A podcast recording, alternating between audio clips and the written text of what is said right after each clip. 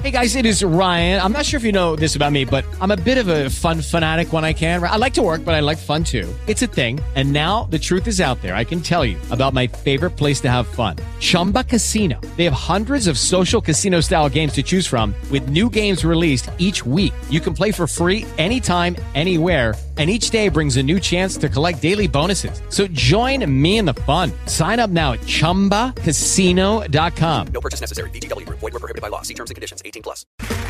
Okay, round two. Name something that's not boring. A laundry? Ooh, a book club. Computer solitaire, huh? Ah, oh, sorry. We were looking for Chumba Casino. That's right. ChumbaCasino.com has over 100 casino style games. Join today and play for free for your chance to redeem some serious prizes. ChumbaCasino.com. No purchase necessary. Full prohibited by law. 18 plus terms and conditions apply. See website for details.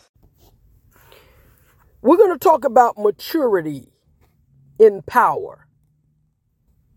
Maturity in power. The Bible says that we need to grow in grace and in knowledge of the Lord. One of the problems that we have in the Christian church is that we don't acknowledge the power of God nearly enough in our knowledge of Him.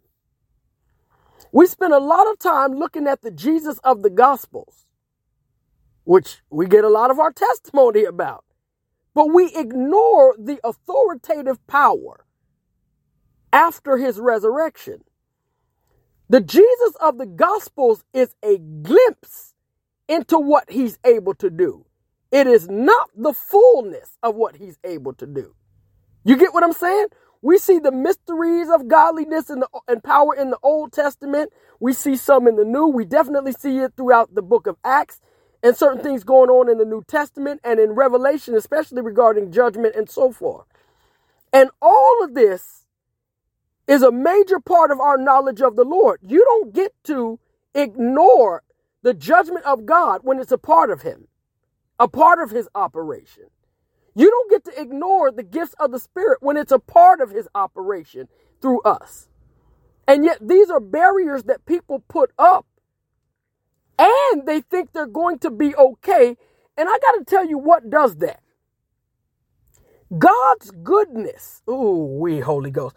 Folks, I want you I want to give you a picture of something, a reality that I want you to consider.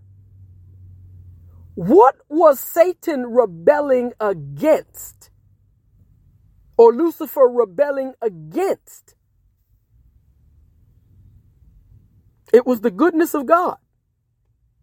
No matter how you come at it, everything was perfect at that time. You get what I'm saying? So whatever he rebels against, it's of God. The love of God, the power of God, the mercy of God, the grace of God. I don't know what, what those would look like then. The truth of God, the righteousness of God, the holiness of God. He was in a perfect love environment and yet rebelled. And we're supposed to be growing in our knowledge of God. And he gives us grace to do that, but that's what it's for. Folks, I'm not making this a religious experience. That's what other people do. Go to church. You know, do this, do that. I'm talking about experiencing greater intimacy and knowledge of God.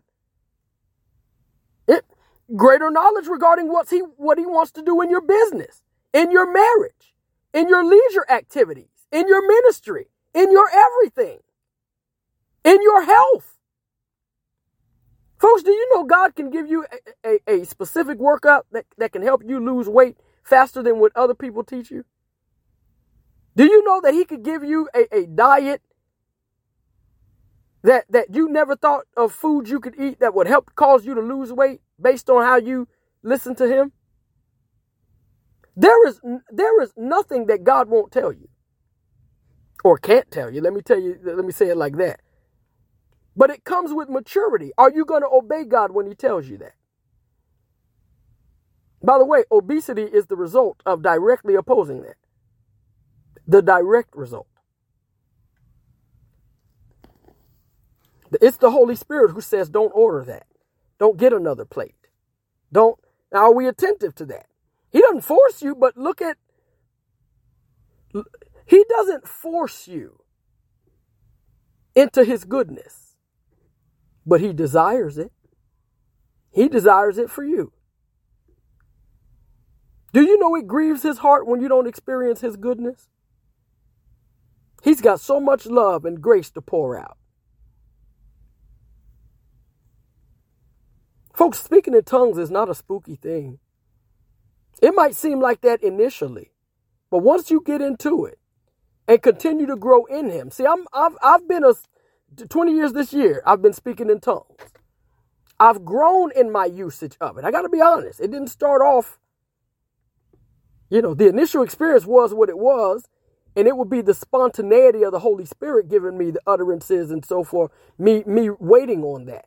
But as I learned to do it on my own, because it's really a development thing, it's really a knowledge thing. I can teach people how to speak in tongues after they've gotten it. Now, it's difficult to, to do it beforehand, but I can teach them. People are so carnal in their thinking, they try to make it, well, you can't teach somebody to speak in tongues. Oh, but I can. You just don't understand what it is, and you've already made up your mind on it a lot of times. But you can actually help people regarding speaking in tongues. One of the reasons people don't do it enough or do it often is because they're afraid they're speaking gibberish. And I'm trying to tell them it never is. That's the mystery of speaking in tongues, folks. It never is. If you're in, Jesus, I wish I could get this through to them. If you're in, folks, the intent is a perfect shot. That'll preach, baby. Give it, Holy Ghost. The intent this is what you don't understand about the mystery of God. Watch this. He knows intents. Ooh, that's heavy. That's heavy. I'm going to say it again. God knows intents. Let me share something else with you. It's one of the gifts of the Spirit to help you discern intents. That means what a person is intending to do. By the way, discernment is often coupled with uh, prophecy and judgment. You can discern what how a person is coming at a subject, how, how they're coming at you, and why. Not saying you know you'll be perfect, you'll be perfect at it, but God knows the intent. See, you can't see intent. You can perceive intent, but you can't see intent perfectly. God can see intent. God knows when you tell somebody you love them, when you mean it and when you don't. That's a frightening thought. But a lot of people don't fear God like that anyway. So they'll tell, that's where lying come comes from. Lying is you telling something somebody you know is wrong, you know is not true, but thinking that it will pass with them. It never happens with God. Folks, God is never lied to in the sense of he doesn't know it's a lie. How, how have you got it in your heart to lie to the Holy Ghost? That was an intent thing. You see what I'm saying? It ain't like the Lord goes, "Oh, I didn't, I didn't see that coming, or I didn't know." You know what I mean? Oh, he got over on me. You know what I mean? He knows intent. That's on the bad and the good end.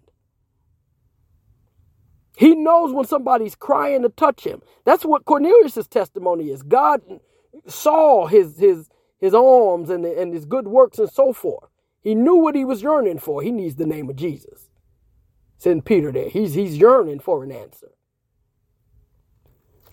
When you, your intent to pray in tongues makes it makes it right.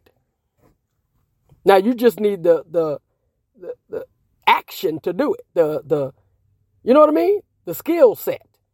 And that's not hard. If you're listening to this and you want to and you speak in tongues but you want to know how to do it better, slow down. Slow down your syllables. Listen to me, and you'll start to develop. Slow down your syllables. Stop trying to roll your tongue.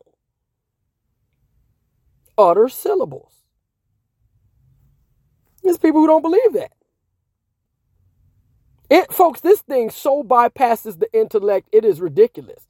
But that's the very thing that men try to fit it into. It's got to directly hit my Nah, I don't I don't think it's that. So it can't be. I don't get it. Folks, he he shames the foolish things to he uses the foolish things to confound the wise. And people know that scripture and it never dawns on them that it's happening with speaking in tongues every time. I pray in tongues a lot. You think I understand what I'm saying? Always. I'm always refreshed. Just like the Bible says, it's the rest and the refreshing. But people don't believe the Bible like that. They don't want to. They're using the Bible against, they're using the Word of God against the Spirit of God. That's the furthest thing from maturity, folks. You'll never understand the mysteries of the kingdom of God doing that. I can guarantee it. You're quenching the Spirit who reveals it, reveals them. You need power for maturity.